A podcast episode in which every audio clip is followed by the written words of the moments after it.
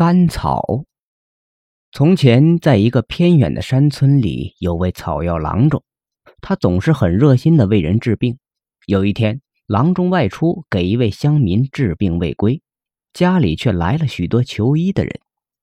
郎中妻子一看，这么多人急等着丈夫治病，而丈夫一时又回不来，便暗中琢磨：丈夫替人看病，不就是那些草药吗？一把一把的草药，一包一包的往外发放，我何不替他包点草药，把这些求医的人打发了呢？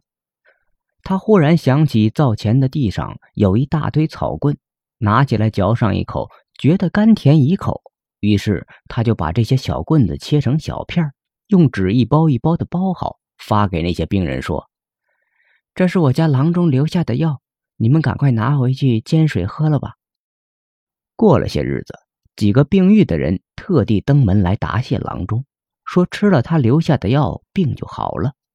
草药郎中一听就愣住了，而他的妻子却心中有数，赶忙把他拉到一边，小声对他如此描述了一番，他才恍然大悟。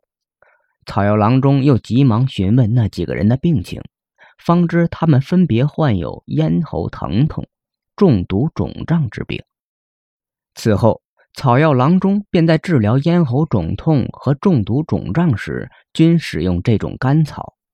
由于该草药味道甘甜，郎中便把它称作甘草，并一直沿用至今。